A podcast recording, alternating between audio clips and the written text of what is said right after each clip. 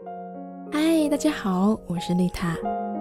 最好的爱是陪伴，不要错过孩子的每一次成长，让父母更懂孩子，也让孩子更懂父母。欢迎收听，这里是成长守护频道，致力于培养孩子健康游戏习惯，守护孩子健康成长。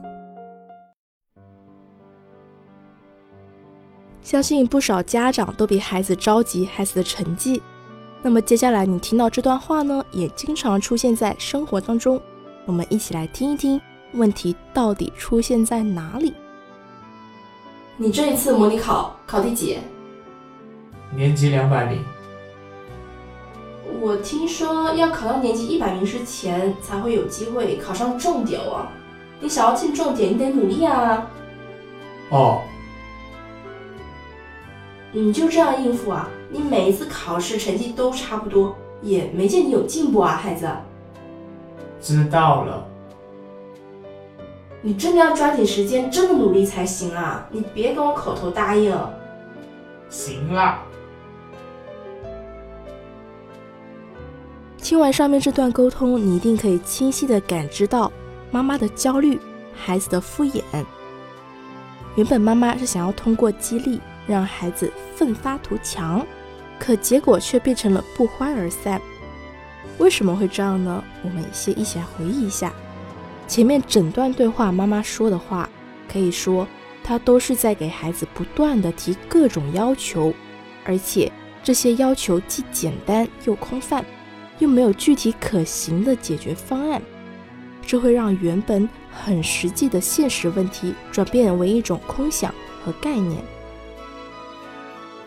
同时，也让那些看起来像是鼓励的句子转化成唠叨。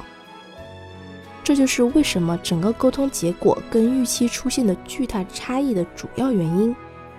孩子排名一直不前，其实并不是他不想，而是他不知道怎么做。那具体该怎么做？我的建议是，你可以按照肯定成绩、明确目标、协助规划的流程来跟孩子进行沟通。第一步就是肯定成绩。孩子回来告诉你考试成绩时，你就可以首先肯定孩子的努力付出跟成绩。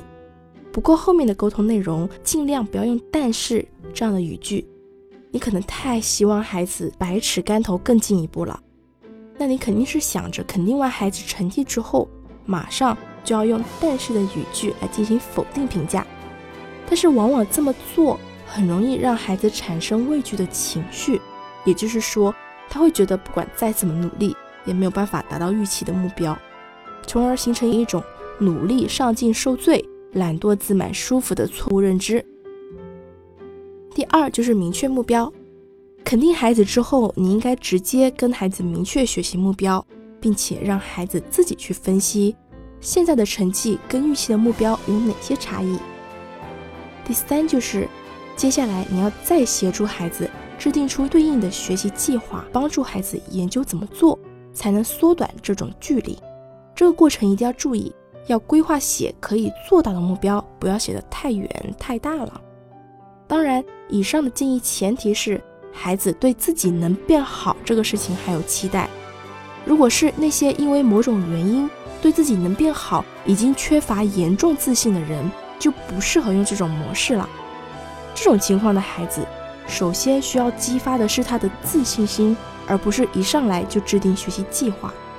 所以你在选用这种模式沟通前，你要先分清楚自己的孩子是哪一种类型哦。这里是成长守护频道，更多亲子内容可以搜索关注微信公众号“成长守护平台”，以及关注我的 FM。